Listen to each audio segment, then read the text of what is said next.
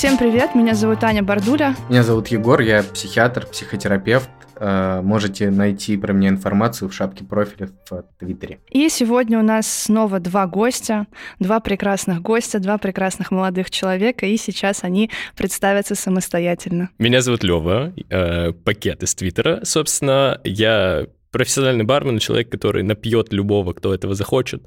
Поэтому приходите, пейте, будет вкусно. Куда приходить? Барбардак. Пить угу. всем. Адрес какой? Тестовская, один. Интеграция. Да, да, интеграция. Интеграция.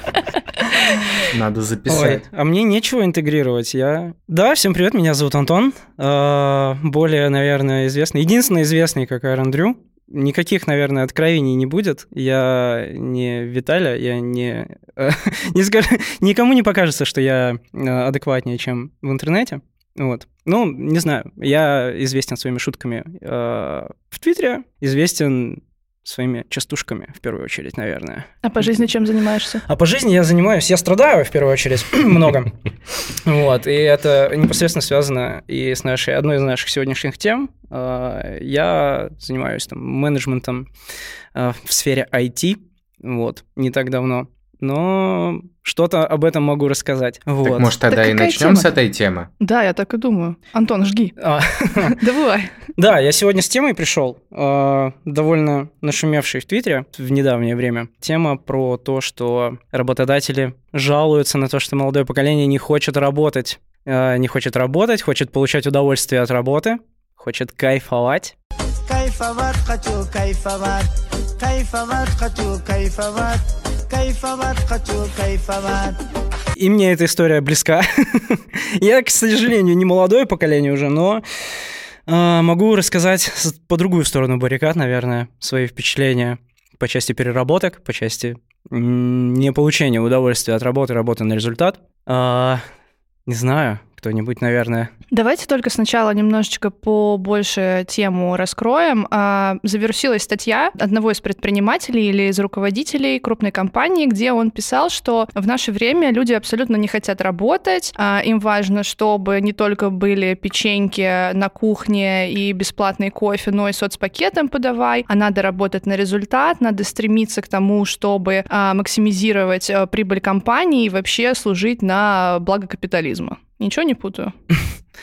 Да не, в целом, на самом деле, там статья, по-моему, Forbes э, с некого форума предпринимателей молодых. Э, я, мне стало, на самом деле, немножко интересно, что за люди э, говорят вообще такие крамольные страшные вещи. И, как оказалось, э, довольно интересные люди, также молодые, там, по-моему, они все до тридцати лет руководители, и вот э, один из них, э, направ...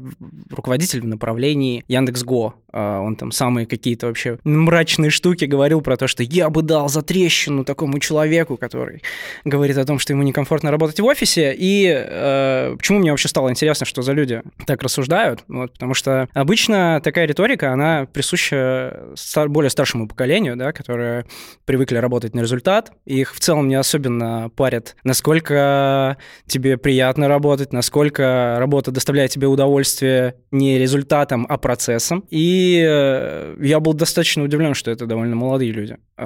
И там вот один, вот как раз-таки руководитель направления Яндекс.Го, у него очень интересный профайл на Forbes, что в свободное от... работы время, он преподает э, дизайн э, в какой-то зарубежной бизнес-школе и катается на вейксерфе.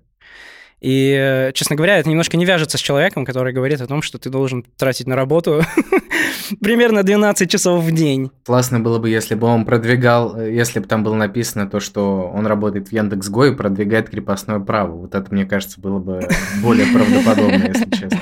На самом деле в этой статье несколько раз упоминается э, с их стороны, э, что они могут звучать как э, рабовладельцы. То есть они сами об этом говорят. Может показаться, что мы звучим как рабовладельцы, но... Э, но очень... вам не кажется. Но вам не кажется.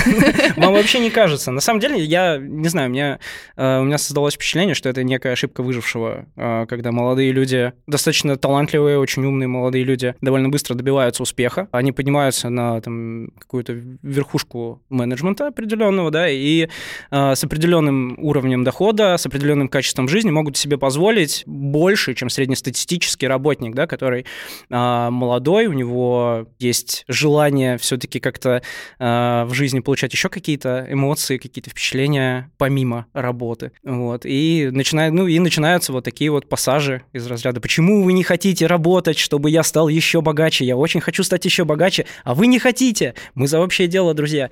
Вот. Слушай, Антон, а... ну вот у меня по этому поводу к тебе тоже есть вопрос такой. Вот смотри, ты говоришь, что человек быстро добился какого-то успеха. Не кажется ли тебе, что пройдя какой-то все равно путь от там младшего разработчика и выше, ну, вряд ли бы он так относился к своим коллегам? Я к чему это говорю? Может быть, мы просто не совсем понимаем, как он на эту должность попал? Потому что вот ты же сейчас говоришь достаточно правильные вещи. То, что человек, находящийся на руководящей должности, как будто бы не совсем понимает тех специалистов, с которыми они работают. Но разве человек, прошедший весь этот путь, он бы не понимал их?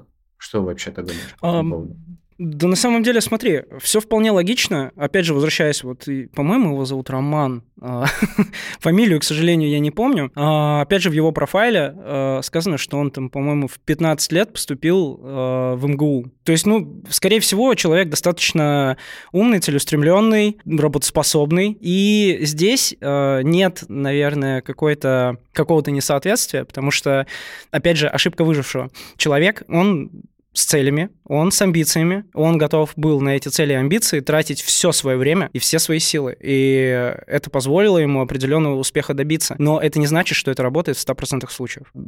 Как он тогда не выгорел? Когда... Как он тогда ну... не выгорел со всей этой историей? Я думаю, он, что... скорее всего, выгорел, и он просто не знает, что он выгорел.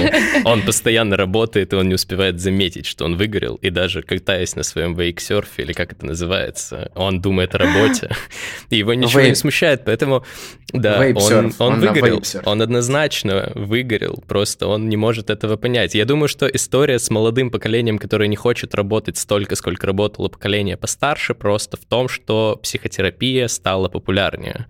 И все молодые люди, все молодые люди, они говорят о том, что мы хотим кайфовать. Кайфовать хочу, кайфовать. Потому что они наслушались психологов. Старшее поколение этого не сделало. Они не знают, что такое кайфовать, они не хотят кайфовать, потому что они не знают, чего хотеть, и поэтому они работают. Они самореализуются и кайфуют от работы, хоть это и немножечко навязанный кайф обществом. А молодое поколение хочет кайфовать в нормальном плане, поэтому они не хотят работать. Да, вся проблема в том, что люди не знают, что, как прекрасна раскайфовка. Взрослые. Нам нужно их научить. Сталкивались с выгоранием вообще? Мы сейчас оба зарыдаем. Спроси, сталкивался ли я с невыгоранием. Я отвечу тебе, нет, не сталкивался. Потому что, ну, я... Меня... Останавливайте меня, если меня понесет, потому что, честно говоря, у меня сейчас, наверное, самый... продуктивный, насыщенный и горящий период в моей жизни. И я вот как раз-таки вот с той стороны баррикад людей, которые движутся к определенной цели. То есть, да, у меня там есть некие поставленные мной цели, которых мне сейчас нужно добиться любой ценой. Ну, то есть вот э, я готов на это тратить все свои, все свои силы, все, свои, там, все свое время, вот. И при этом я как бы головой понимаю, я это чувствую, как э, работа в таком режиме, она убивает меня. Ну, то есть я вроде бы э, не разгружаю вагоны, но каждый там вечер я чувствую, что ну, я отдал, наверное, там, пару недель своей жизни сегодня за счет стрессов, я тебя понимаю. за счет э, я тебя нагрузки. Понимаю. Да, да, да, да, да. И мне все-таки кажется, что это как раз-таки поколенческая штука. Я ребятам тоже говорил об этом до подкаста. Как всегда, самые интересные вещи э, в разговорах до подкаста. Но повторюсь, да, что мне все-таки кажется, что это как-то связано с э, повышением все-таки уровня жизни людей в целом. И, очевидно, поколение, чем, чем, да, чем там дальше мы идем по вот этой шкале икс вай зет, да, э, поколенческой, э, чем дальше к Z, тем выше уровень жизни. И чем выше уровень жизни, тем меньше люди думают о закрытии каких-то таких привычных потребностей своих, да, и они начинают думать о большем, то есть, а вот у меня, а действительно ли деньги так важны? Ну, а ты не думаешь об этом, когда тебе нужно что-то поесть, знаешь, найти. Когда тебе есть что поесть, ты начинаешь думать о том, а что есть еще помимо денег, а что есть еще помимо работы, а как я могу реализоваться, кроме как в работе, да. И вот поколение Z, наверное, они как раз на том скажем так, этапе, когда они могут э, заглянуть в себя и э, задать себе вопрос, а стоит ли оно вообще того? Я заработаю все деньги мира, но нужны ли они мне будут, когда у меня откажут почки от того, что я не вставал три недели? Я не знаю. Ну, в общем, я вижу это каким-то таким образом. А у вас нет ощущения, что дело не в деньгах? Я думаю, дело, да, как раз не, не в деньгах, а в том, что поколение зет... Ну, я, я не знаю, меня причислять к нему или нет, я как бы... Между Си... двух огней. Ну, мне нельзя так шутить. Так вот, мне просто кажется, что поколение зет просто кайфует с детства. У них базовые потребности закрыты родителями, которые на работе всю свою жизнь провели, и поэтому они умеют кайфовать, и они, попадая во взрослый мир, не понимают, почему им надо вдруг перестать кайфовать. И они как бы находят подработку на парт-тайм вместо того, чтобы, ну, идти по карьерной лестнице, потому что квартира у тебя есть, ты, ну, всегда найдешь что поесть, родители живут в соседнем доме, если что, поэтому, э, ну да, ты просто хочешь гулять по парку летом вместо того, чтобы, не знаю, сидеть в офисе, или наоборот, все ищут какую-то суперудаленку для того, чтобы вообще не выходить из дома и точно так же кайфовать, и я как человек прикладной профессии очень завидую, я, бук... ну, я очень завидую, я буквально начал хотя бы немножко удаленно работать четыре месяца назад, я не хочу от этого отказываться больше никогда. Мне еще кажется, что дело не в кайфе, а в том, что взрослое поколение определяет себя через работу. И если у них работы не будет, то они не будут понимать, а что им вообще делать. Мне кажется, что у них, как правило, редко есть какие-то хобби или увлечения. Они работают от звонка до звонка, приходят домой, смотрят телевизор, все. Они не делают больше ничего. И поэтому у меня просто руководительница такая была, моя первая начальница, которая переломала мне вообще всю психику. И у меня до сих пор э, ПТСР из-за нее. Она иногда мне даже снится, и я просыпаюсь в холодном поту из-за этого. Просто кошмар. Иногда мне кажется, что я вижу ее на улице, а потом оказывается, что это другой человек. И вот у меня та же реакция. Ну, короче, она говорила о том, что а, в году слишком много праздников, мы работаем всего лишь восемь часов в день, и вообще а, перерабатывать обязательно, потому что за восемь часов сделать ты ничего не успеваешь. А я сижу и думаю, вот я сижу здесь пять дней в неделю, работаю по восемь, а по факту по девять часов, потому что еще обед, но все равно ты находишься в офисе, и у меня ощущение, что мимо меня проходит вся жизнь, потому что как минимум один день из двух выходные ты хочешь просто лежать, ты не можешь заставить себя не заниматься ничем продуктивным. А потом ты идешь в отпуск на неделю, отпуск заканчивается, и ты в первый же день заебываешься вот ровно столько же, как было до отпуска, и ты такой, господи, мне, все, мне даже тридцати нет, а я уже хочу сдохнуть, вот как Как вы так живете и зачем просто? Я думаю, они двигаются на энергии ненависти к своему дому. Они просто Я... живут, потому что надо выжить. Нормальные, нормальные люди не катаются на вейксерфе. Да, да, все так, все так. Они, не знаю, просто... счастливые. Они, Они катаются на метро от, от офиса до дома. Да, все. Да. Вы вообще видели этих людей, которые катаются на вейксерфах, там эти лица? Это я, кстати, я. Да, я, я каждый раз, вот когда я тоже там пару раз катался на доске, потому что я как раз-таки выгорающий человек, и мне нужно ну, максимально постараться себя каким-то образом убить, там, утопить себя, я не знаю, вот. Да, тело, ноги переломать. Тело, да, тело стремится э, моим, к чему-то такому. Вот, и каждый раз, когда меня пытаются там заснять, сфотографировать, у меня лицо... Э, ну вот, я, я вроде бы получаю некое удовольствие от процесса, но по лицу не получаю абсолютно. Я хотел сказать, что я согласен с Лёвой по поводу того, что мне кажется, что просто вот те люди, которых мы назвали поколением зет. Я хочу, кстати, сказать, что мы как бумеры говорим. Мне кажется, те люди, которые... Кто сейчас говорит поколение зет? Давайте зумерами просто их назовем. Короче, зумеры, они с детства кайфуют. У меня просто есть младший брат, я вот смотрю на него и понимаю, что ну вот все у него есть. Типа, вряд ли бы мне купили компьютер за там сто плюс тысяч, с которым я бы мог играть вот вообще во все, что есть. И там мотоциклы, квадроциклы, прочую хрень. У него все это есть. Зачем ему это хотеть? Зачем ему стремиться зарабатывать деньги, если у него и так все есть? А если что, родители тоже помогут. Поэтому, мне кажется, Лёва привел очень классный тейк по этому поводу. То есть у них немножечко смещен акцент, и... Я, кстати, даже не знаю, хорошо это или плохо. Ну, то есть, возможно, что какая-то продуктивность у них упадет. И а, по поводу выгорания, вот тоже хотел заметить. Слушай, а не кажется ли тебе, что может быть дело в восприятии? Ну, то есть, ты это читаешь как человек, который дохера работает, и воспринимаешь в том числе на свой счет. Но есть же, наверное, в твоем опыте люди, которые... действительно, ну, на работе мало что делают, при этом там ходят печеньки, кушают, чай пьют и так далее. Может быть, речь скорее шла про этих людей, а ты просто это в том числе и на себя воспринимаешь? Нет, ну слушай, там на самом деле в статье, помимо всякого мракобесия по части того, что у, люди не хотят зарабатывать нам денег, и людям хочется получать удовольствие от работы, э, удовольствие это не важно, там есть достаточно здравые тейки про то, что как раз-таки э, крупные ай ти-корпорации э, провернули, да, там под эгидой э, кризиса в ай ти-сфере э, большие сокращения. Вот. И я на самом деле с этим согласен в плане того, что это все просто оптимизация ресурса, потому что там, ну, мы, все, мы все работали в офисах, мы видели этих людей, которые там, одну задачу какую-нибудь несчастную, тебе нужно еще прийти к нему, сначала ему позвонить, потом прийти, попросить сделать, и, может быть, он там сподобится это сделать. Да? И вот там в любом офисе таких людей огромное количество, и чем больше корпорация, тем таких людей больше, потому что там просто проще затеряться.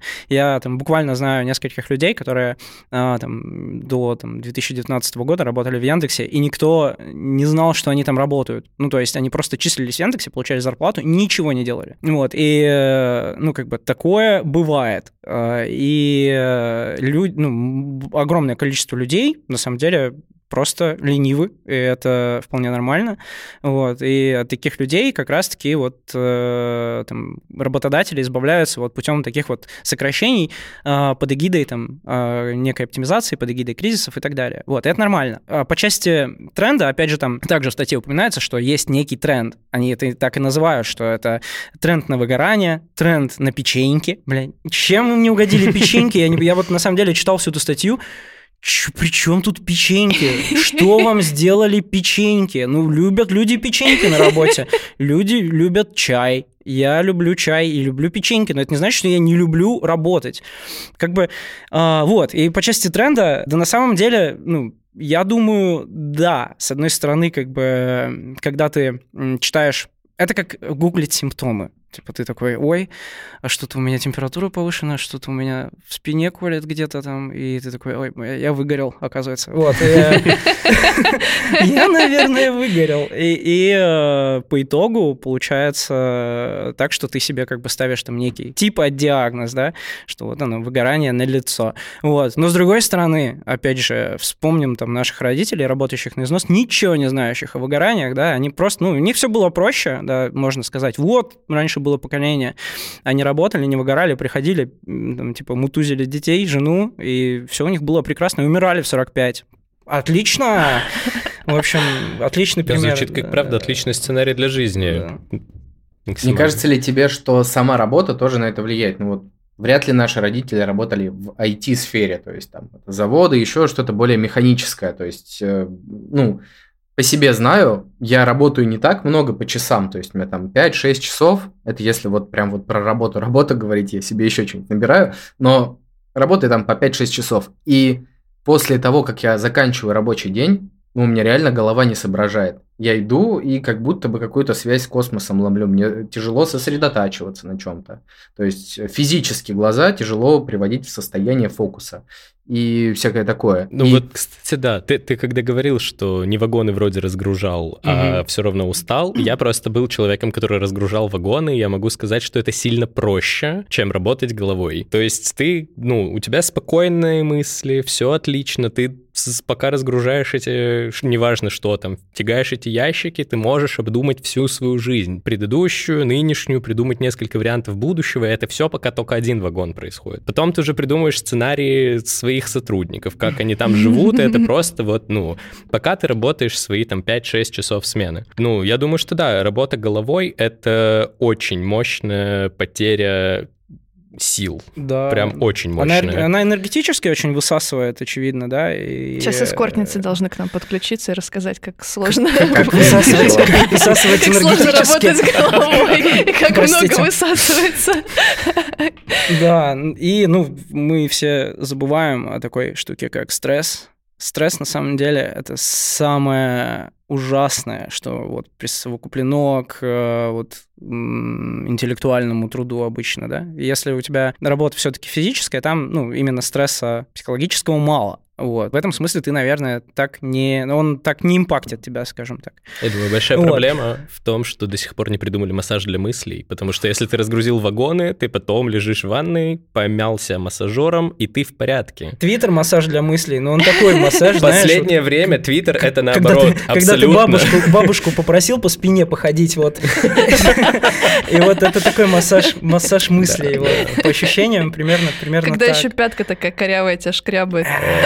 Это настолько больная тема для меня, то, что я готов вот целый день сегодня, если честно, выгорание обсуждать.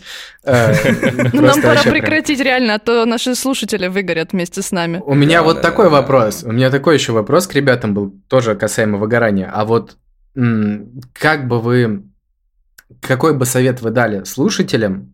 Вот как им определить, есть у них выгорание или нет? Ну, я для себя изначально как понял, что я, ну, очень близок к выгоранию, это то, что я вообще, во-первых, не вижу, зачем я просыпаюсь. То есть ты просыпаешься, ты понимаешь, что у тебя рабочий день, и ты идешь на работу, ты не задаешься никаких вопросов. Если у тебя выходной, ты просыпаешься и не встаешь. В этом, ну, разница выходных от будней. И второе, это если ты, помимо того, что не знаешь, зачем просыпаешься, ты еще и не знаешь, зачем засыпаешь. Ну, то есть, если ты просто устал, и тебе надо поспать, и это единственное, и тебя никак не колышет мысль о том, что следующий день тоже должен что-то принести, то пора задуматься. Как минимум, пора задуматься. Ну, я, наверное... Да, ну, я, наверное, со своей, там, стороны добавлю... Самый, по-моему, да, по-моему, везде об этом говорят, когда говорят о выгорании, как о первом признаке, что то, что ранее приносило тебе удовольствие, перестает приносить тебе удовольствие. Вот. Причем, на самом деле, выгореть-то можно вообще от чего угодно, да, и, там, и, и в чем угодно. Ну вот там игры, прогулки, какие-то твои хобби, что угодно. Там, я не знаю, да, секс банально. А, если ты чувствуешь, что меньше удовольствия, что ты такой... Я выгорел от секса. Занимаешься какими-то... Да, я выгорел от секса. Ну, Виталя был уже. Виталя был уже. Он... Вот. Поэтому это такой звоночек, когда, я не знаю, твои там самые любимые увлечения больше не радуют тебя, и ты не можешь это объяснить ничем. Наверное, это первый признак. Это просто... Mm-hmm. Ну, а второе, да, это вот то, о чем Лев говорил, что ты засыпаешь, просыпаешься, и ты не чувствуешь, что ты отдохнул. Вот, это вот... Аня, а, я как человек, да, который уволился три месяца назад, проработав в найме шесть лет, почувствовала физическое, вот физически само это выгорание, то есть тебе твоя работа противна физически, ты не можешь на ней концентрироваться, тебя отвлекает буквально все, ты готов заниматься чем угодно, лишь бы не работой, и вот тебе тяжело физически даже сидеть перед компьютером, ты ёрзаешь, ты не можешь смотреть прямо, твоей концентрации хватает примерно на час, то есть ты теряешь к этому мой интерес полностью. И еще, что самое главное, каждый день или каждый выходной, когда тебе нужно на следующий день работать, ты думаешь, блядь, как же я не хочу. Эта мысль у тебя просто постоянно. Не бывает такого, что такой, ой, классно, пойду на работу. Или типа, ну, норм, пойду на работу. А, блин, как же я не хочу. Расплачусь просто. Не надо, не надо. Я держусь пока, держусь, держусь. Нам надо менять тему, либо, Егор, у тебя тоже есть какие-то признаки? Да, да, я хотел сказать, что вот по себе я замечал. Буду сейчас не как психотерапевт говорить, а вот просто как я по себе замечаю. Только у меня, наверное, не выгорание, а просто усталость, потому что, в отличие от Ани, ну, мне очень нравится заниматься своей работой, и я прям... Это, короче, единственное, на что меня в какие-то моменты хватает.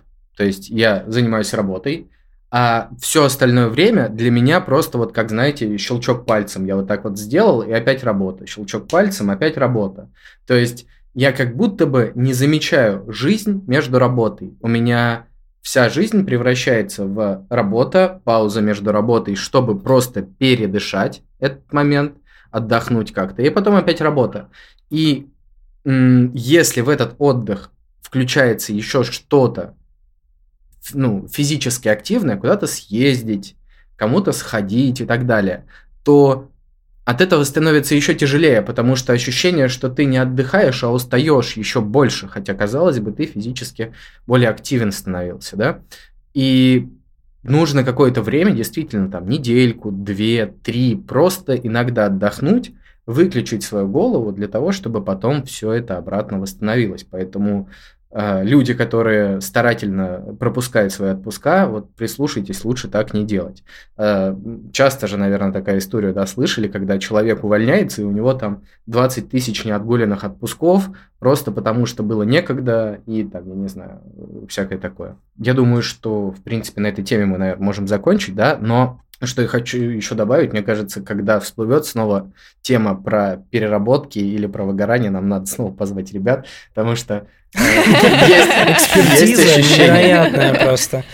Есть ощущение, что не до конца закрыт гештальт.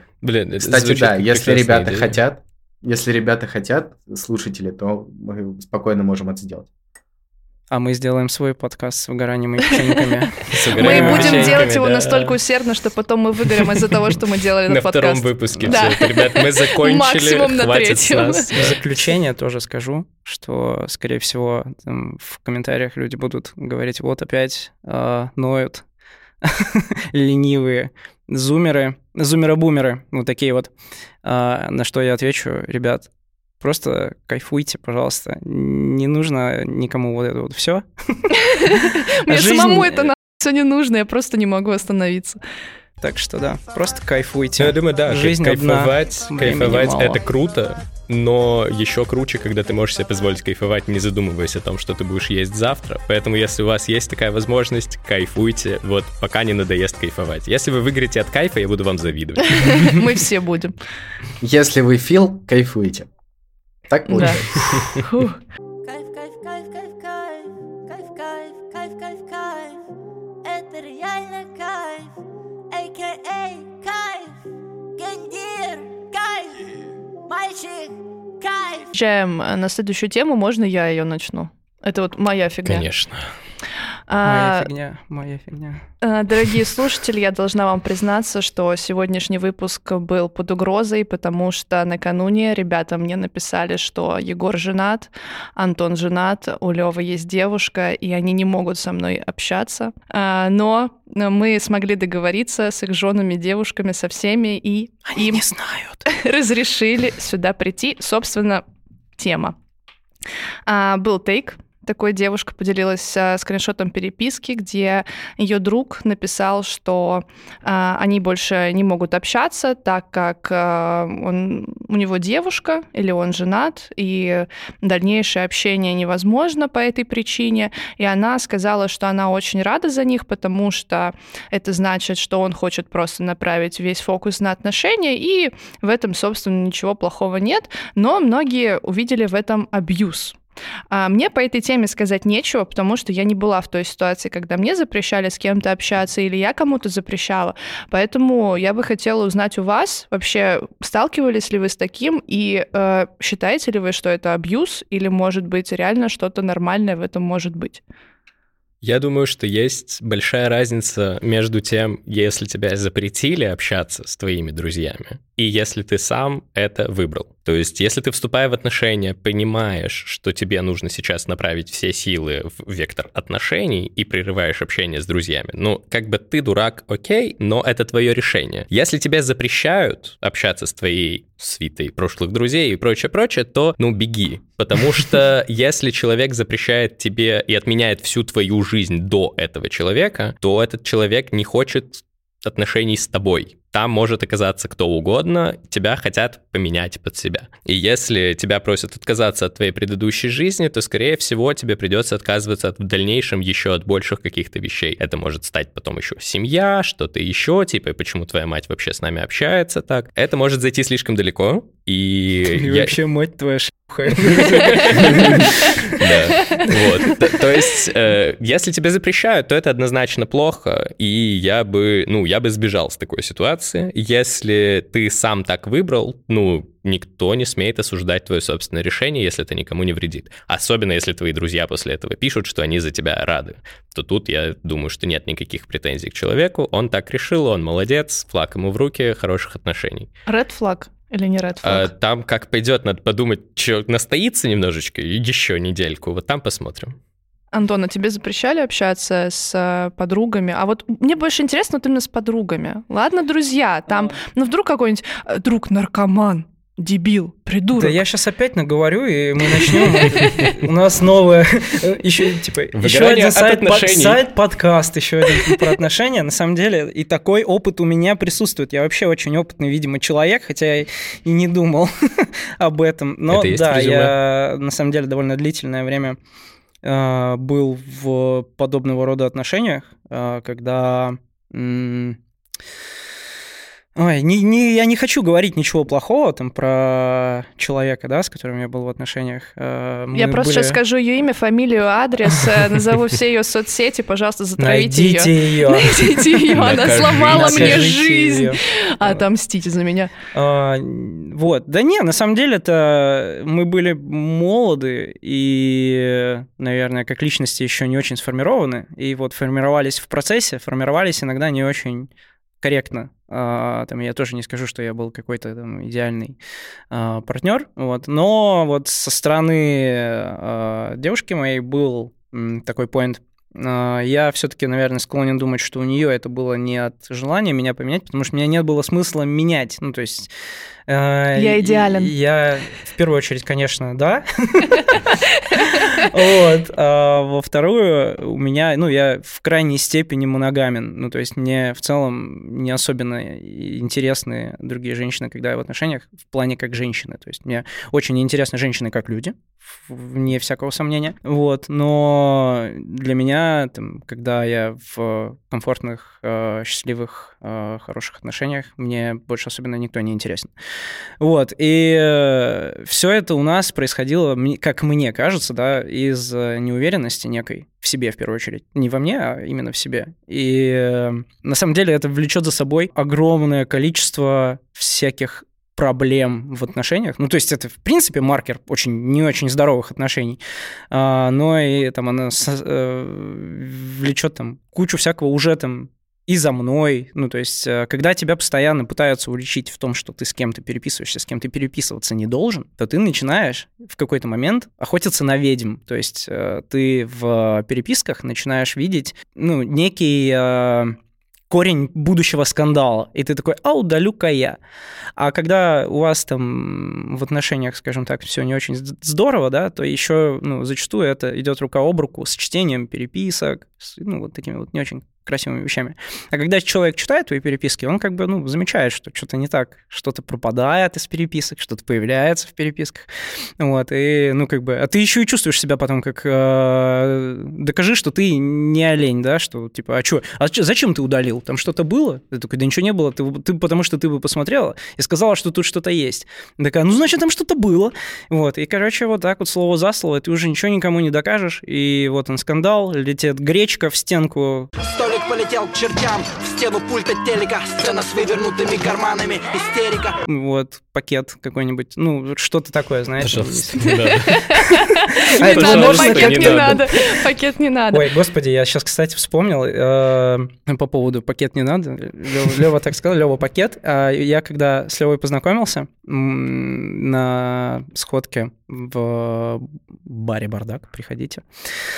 Я когда познакомился, мы вот обсуждали, по-моему, эту тему по поводу никнеймов в Твиттере. Мы все усиленно в, лич... ну, там, в личном общении пытаемся избежать мысли о том, что это не, не, не, невероятно глупо.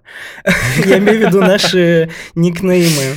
Потому что в реальной жизни, особенно вот когда там какие-то встречи твиттерских происходят, ты встречаешь человека, вот, и вы такие, ну, обыкновенные, вполне, ну, на первый взгляд подходите там, там друг к другу, привет-привет, как тебя зовут? И такой, Антон.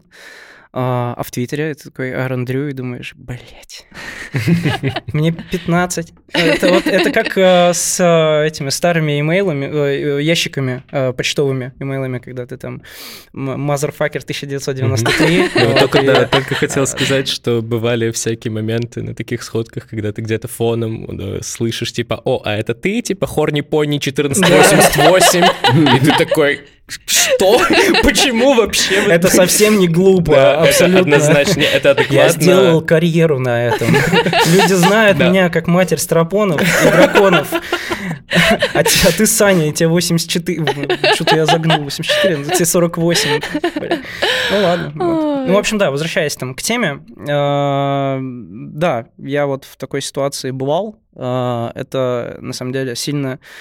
Там, ну, сильно меня в какой-то момент подкосило, и там мою какую-то самооценку подкосило. Не в том плане, что мне там как-то жизненно необходимо общаться с другими женщинами, да, ну, там, я, наверное, могу без этого жить, вот, но чисто психологически, когда ты во всем этом видишь постоянно какую-то угрозу для своих отношений, это, ну, жестко, это...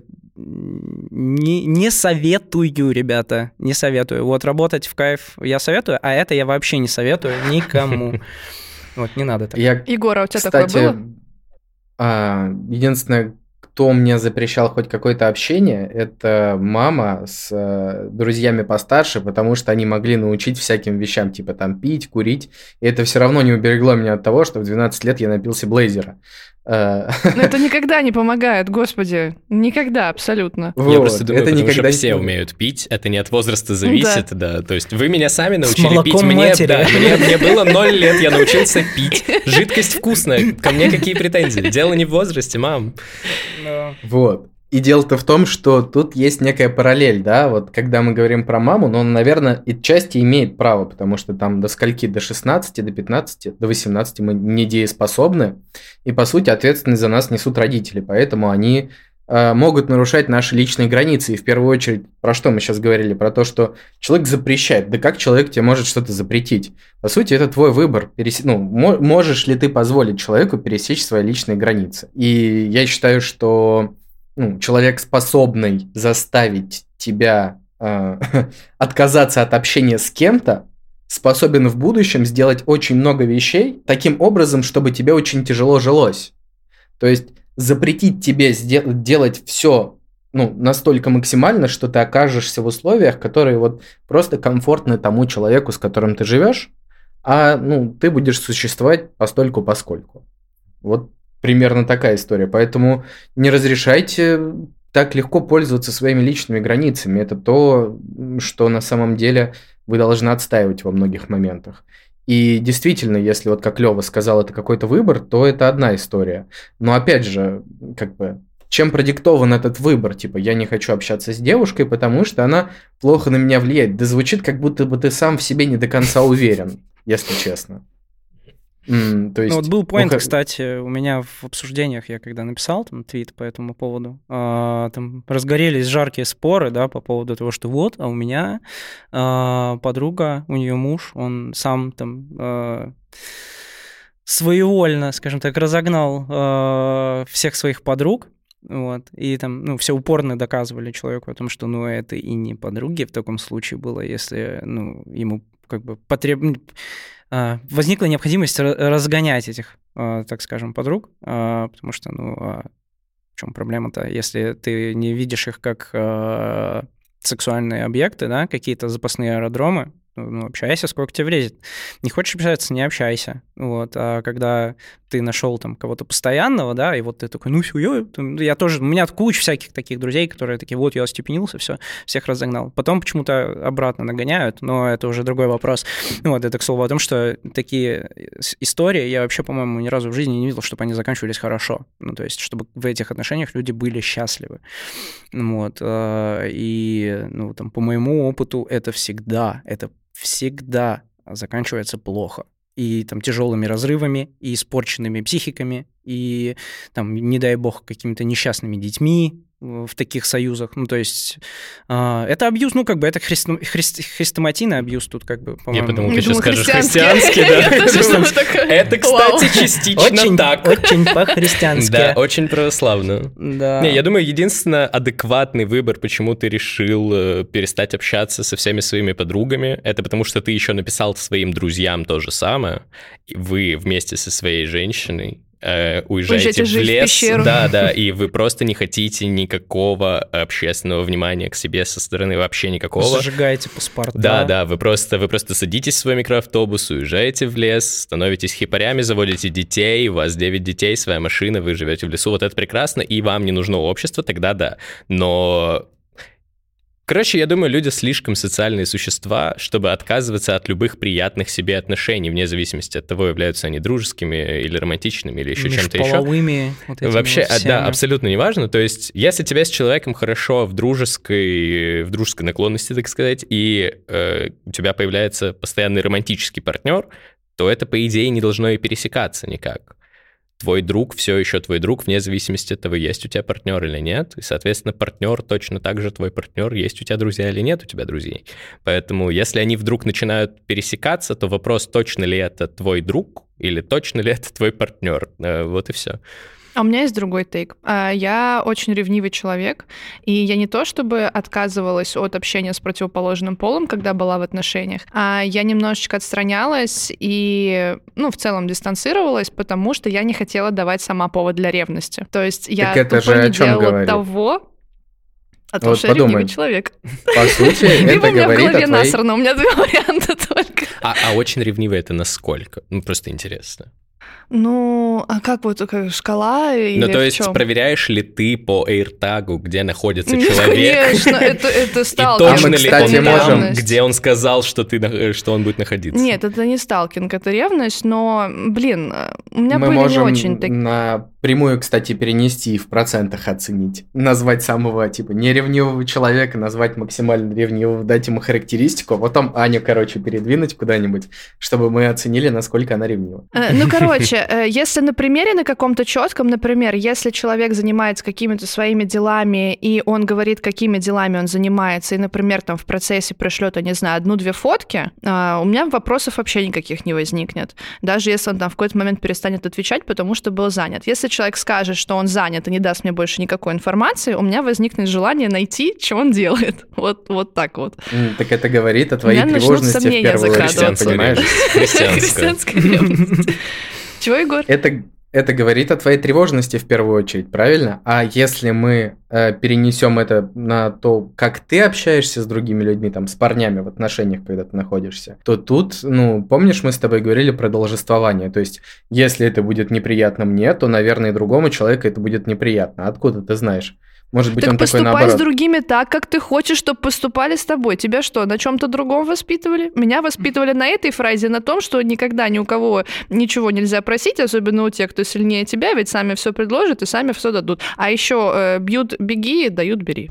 Че за лев этот тигр?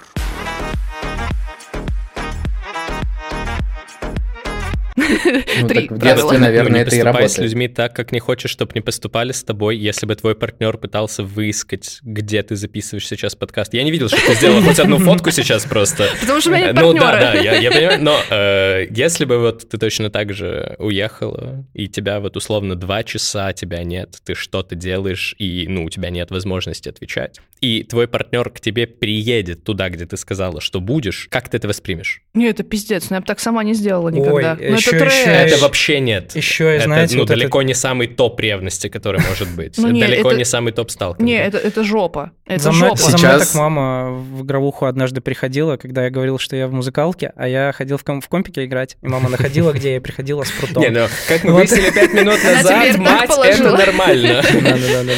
Вот, не, вообще еще вот эта тема с оверконтролем, повязанным на ревности, да, когда, ну, там, человек пытается дознаться вот как раз-таки о том, где ты, что ты, ты должен, ну, там, отчитываться, вот. Это тоже, кстати, мой, моя травма. То есть сейчас, вот, например, я в прекраснейших отношениях, в очень доверительных, в очень таких сбалансированных, вот, люблю жену, она по-любому будет слушать, вот, она попросила меня сказать это все. Вот, и, скажем так, в предыдущих, там, вот этих вот не самых здоровых отношениях я был вынужден часто оправдываться, да, ну, там, где я, что я, отчитываться, где я, чем я занимаюсь, там, с кем я, кто в компании, есть ли женщины в компании, то есть вот настолько. А, и... Я в стрепухе, но в мужской, дорогая, все нормально, все под контролем. Тут я нет тогда только на диванах, я, я на шесте, все в порядке. Я тогда в Твиттере не сидел, никто бы не поверил, что я в мужской стрепухе. Это сейчас как бы... Вот. А, и возвращаясь, да, там, к текущим моим отношениям, а, сейчас меня жена спрашивает, например, когда я вернусь домой. Ну, то есть вот я там в спортзале, я, допустим, да, или о, записываю подкаст. Скорее всего, она уже там написала: Антона, когда ты вернешься домой? Тут, если но... что, попроси включить авиарежим, да. Не приходит сообщение заранее, извиняйтесь. Да, за, да, за... да, да, да. Все, спасибо. Аня одета, если что. Вот, и меня это триггерит неосознанно. То есть я сразу ощущаю некую, некий дискомфорт от того, что меня спрашивают, а типа, а когда ты вернешься? И я это воспринимаю не так, как будто... Не так, как она это мне... С какой целью она задает мне этот вопрос? А как бы она задает мне с вполне понятной целью. Она находится дома, и она хочет понимать, типа, ну, когда я вернусь, вот, чтобы она там занимается своими какими-то делами, да, там, и, ну, чтобы ей было просто комфортно э, знать, вот, я там вернусь в три, я могу вернуться когда угодно, но вот она знает, что я вернусь в три, и она знает, что нужно оставить дверь открытой, там, я не знаю, если я ключи не взял, там, еще что-то, ну, то есть это банальное просто...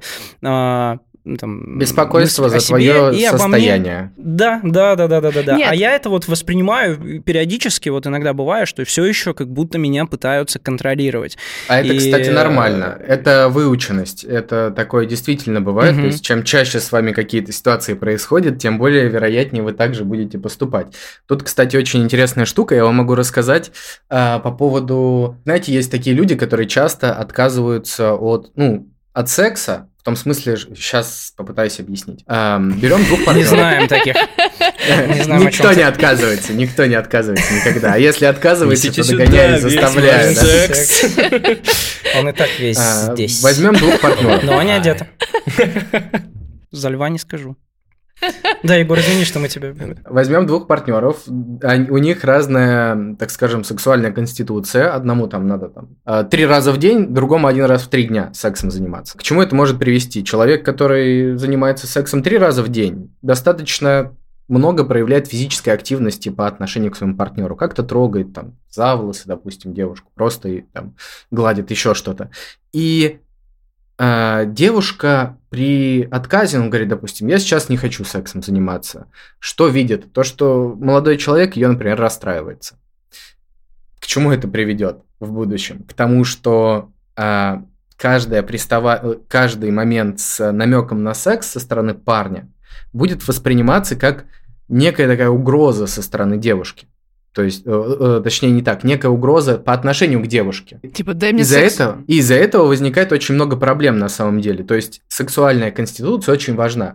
Парню становится тяжело приставать, а девушке становится тяжело нормально реагировать на физические вот какие-то приставания. Из-за этого очень много проблем. Вот. И тут как раз-таки выученность причем, потому что ситуация происходит очень часто. И чем чаще она происходит, тем тяжелее людям на нее правильно реагировать становится. Вот примерно то же самое, про что сказал Антон. То есть э, он, по сути, выучился и ожидает какого-то подвоха в этой ситуации, хотя знает, что никакого подвоха и нет. Поэтому сексология ну, настолько что, же важна, я... как и... Угу. Я хотела ремарочку сделать, потому что вы, наверное, теперь думаете, что я сталкер, но для меня просто поделиться своими планами, мне, мне просто интересно. То есть у меня нет такого, что я должна четко знать, где ты, с кем ты, что ты будешь делать. Весь план на день, сука, положи мне сейчас на стол и только попробуй отойти от графика. Я найду тебя. А меня опять триггерит работой. План графика. Это буквально, это буквально мой заказчик сидит. Вот, и, короче... Я, ну, это простой интерес, если человек э, не хочет просто поделиться своими планами без подробностей, там, как по именам друзья зовут, нет, нет, не надо. У меня сразу возникает вопрос, а ты что скрываешь, сука? Тебе есть что скрывать? Мужчине должна быть загадка. Ну, блин, вообще, я на самом деле, загадки. Я думаю, что, ну, все же предыдущие отношения ложатся на все следующие, и все эти триггеры и прочие вещи, если ты не успеваешь их проработать в перерыве между отношениями. Ну, во-первых, тебе пизда. А, да, а во-вторых, очень в любом случае это будет триггерить, и, собственно, та история, про, про которую ты говоришь, что, возможно, он что-то скрывает, а С его стороны может быть та же история, с которой он что-то не договаривает, потому что когда он сказал один раз, он сказал настолько, да, настолько много, что к нему приехали буквально и разрушили весь вечер, да, и он да. не хочет этого допускать. Ну, то есть это же двусторонняя история, да, в, нее, это... в эту игру можно играть вдвоем. Вот, и... Одни тараканы встретились с другими тараканами да. и танцуют ламбаду. И вот как Егор сейчас вспоминал о том, насколько половая конституция важна, мне кажется, что и в отношениях, в принципе, важно, чтобы у вас, ну, и триггеры плюс-минус не так мощно пересекались, угу. потому что после того, как период ярой влюбленности пройдет, вы друг друга сгрызете нахер, однозначно, потому что все эти триггеры, они вылезут. Э, вот я сейчас нахожусь тоже в прекрасных отношениях. Я люблю свою женщину просто. Она не просила это говорить, если что, Антон. Так вот. И, собственно, триггеры — это вещь, ну, то есть мы все похавали говна в этой жизни, оно постоянно всплывает. Но если у вас триггеры на одинаковые темы, вы друг друга поймете. Если это вещи, с которыми вы никогда не сталкивались, это может немножко задевать тебя, если ты стригерил, или наоборот, ну, задевать твоего партнера, если он тебя стригерил, потому что он, ну, абсолютно не хотел этого делать, но такое вот произошло. Поэтому вот с половой конституцией считаю, что в отношениях еще и важно, чтобы вот это тоже совпадало, потому что иначе будет плохо.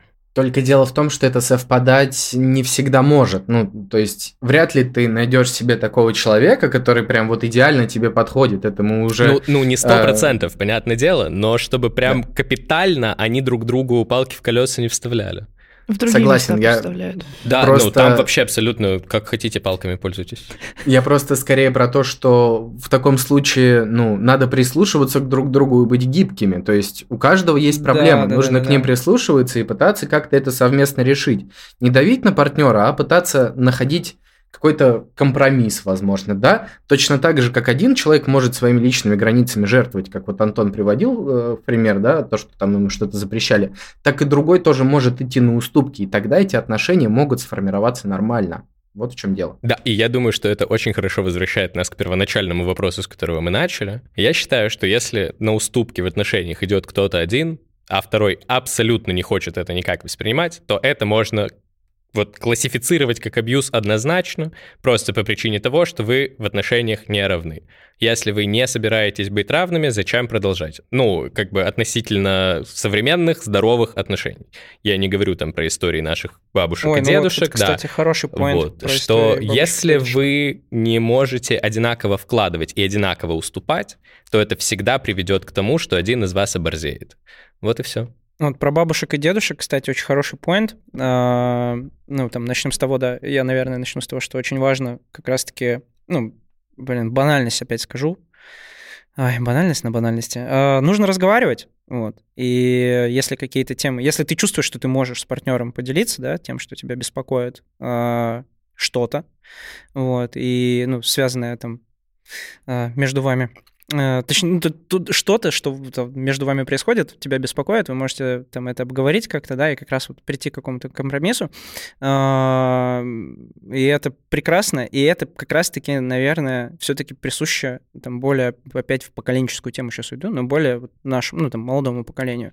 Мы м- взрослены все на, там, скажем так, э- все-таки на том, что нужно разговаривать. Мы, наверное, вообще там, первые поколения, которые наконец-то учатся хотя бы разговаривать друг с другом, слышать друг друга. И это важно, потому что, ну вот, возвращаясь к обсуждению там, вопроса вот про распуск подруг, тоже в Твиттере был такой поинт от Полины. Сейчас, блин, я, Полина разлюбит меня. Она меня очень любит, но вот сейчас разлюбит, потому что я с, с ее поинтом не согласен немного. Она говорила о том, что вспомните наших родителей, наших отцов, типа, дохрена ли у них подруг? Видели ли вы дохрена подруг у наших там отцов?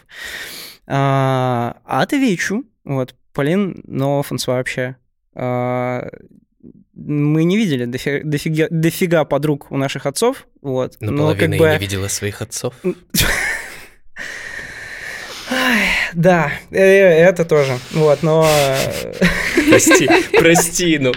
Ладно, продолжай. Да в целом, нет, в целом ответил за меня. У нас родители вообще, в принципе, не умеют, не умели друг с другом разговаривать.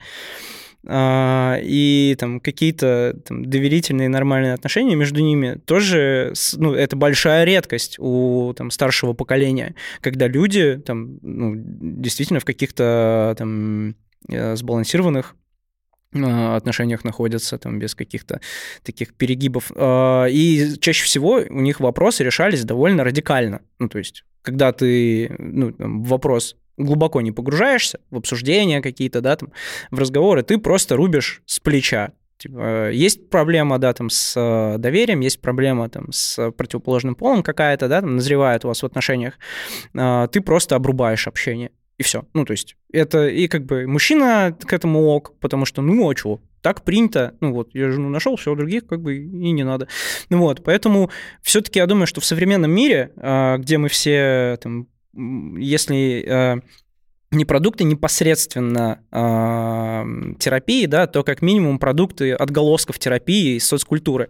Вот, и как бы знаем о том, как, в принципе... ну, хотя бы догадываемся о том, как можно попробовать построить здоровые отношения, я думаю, что все-таки стоит стремиться к тому, чтобы говорить, а не рубить. Это вот. Правда. Наверное, это правда. Какой-то такой поинт. Еще момент один могу добавить вот к словам Антона. Он правильно, он правильно сказал по поводу того, что нужно говорить, но только вот такой момент. Это даже моя штука, ну, то есть... могу по своему опыту сказать, в какой-то момент, когда ты начинаешь говорить, такое ощущение, как будто ты не можешь остановиться и начинаешь вываливать все, что тебя беспокоит, даже если потом проблема начинает тебя отпускать, и ты понимаешь, что на самом деле она ничего из себя не представляет. К чему я это все говорю? Подумайте сначала, а действительно ли вот та проблема, которая есть, стоит того, чтобы м- о ней вот сейчас заявлять? Дайте какое-то время себе, не знаю, там день, час или еще сколько-то, если ее можно отложить на потом. Есть даже такая техника в психотерапии, типа я сейчас тревожиться не буду, я выберу себе определенное время, например, полчаса в восемь вечера, и именно в это время буду беспокоиться по поводу того, что вот происходит. Так что можете вот этой вот штукой пользоваться, очень даже неплохо, помогает. Блин, ты когда начал говорить, мне показалось, что ты про то, что я слишком много говорю. Я воспринял это прям, знаешь, типа... Говорить, конечно, круто, но ты давай поменьше. Я и так чувствую, что конкретно ты очень много говоришь, да, вот так. Рекламная пауза. Правда, рекламы у нас пока нет. Но если вдруг рекламодатели нас слушают, то welcome. Кайфовать хочу кайфовать. Там тема Егора. Давайте тогда вот Егор. Так быстро обозначим ее. Проблема схожая. Дело в том, что девушка, писавшая твит, позвала какого-то друга или молодого человека провести вечер с собой. Они договорились об этом заранее, за день до этого подтвердили общую там согласованность вот это вот утром. Когда она ему вечером написала, ну что, ты приедешь или нет, он написал, извини, у меня планы изменили, изменились или что-то типа такого, и не приехал. Могу прям конкретно сообщениями прочитать, потому что люди мне опять сейчас скажут, что я как-то плохо новости произношу. Так, в десять тридцать один она отправила. Супер, тогда жду. двадцать тридцать шесть. Эм, это ты так долго спишь или работаешь? И вот он отвечает ей в двадцать один сорок один. Извини, пожалуйста, сегодня не выходит у меня. То есть просто, по сути, парень не приехал и не сообщил, почему такое произошло. Как бы вы отреагировали, если бы с вами так поступили? Я попадаю в такие ситуации регулярно. Постоянно, ежедневно, еженедельно. Короче, это вот прям как будто бы мой скриншот кто-то выложил. У меня есть такая проблема, что если мне человек нравится, то я начинаю что-то приятное для него делать, даже когда меня не просят. Какие-то мелочи, не мелочи. И мне постоянно говорят, что, во-первых, я типа хочу обязательно что-то за это взамен, а во-вторых, что мои ожидания это только мои проблемы, и не стоит ждать, что человек будет отвечать тебе взаимностью. Это окей, я с этим согласна, но что меня взбесило больше всего конкретно в этой ситуации, что он сам не сказал, что он не приедет, и он это сделал только в ответ на ее сообщение и спустя час. Чувак, мы все прекрасно понимаем, ты знал, что у тебя не получится, и ты просто решил таким образом отморозиться. И из-за того, что я с такими ситуациями сталкивалась не один раз, у меня есть подозрение, что люди делают это намеренно для того, чтобы ты больше с ними сам не общался. Они не могут тебе сказать напрямую, что они с тобой взаимодействовать не хотят, поэтому они просто ведут себя как мудаки для того, чтобы ты сам на контакт больше с ними не шел. Потому что других объяснений лично я найти просто не могу. Это называется а, избегающий тип привязанности, говори Лёв. Да. А, в- вопрос следующий. Если бы человек, к, помимо того, что он ответил «сегодня не могу», спустя час, но потом бы добавил «как освобожусь, объясню», это было бы в порядке или нет? Да, если бы он объяснил, что произошло, окей. Но... Нет, ну не в смысле объяснил, вот тебе сейчас, вне зависимости от причины, а именно то, что он написал, уже опоздав, что он не приедет, но при этом сказал, что как освободиться, ну, объяснение, хоть какие-то последствия. Че еще через час, тогда мне похуй.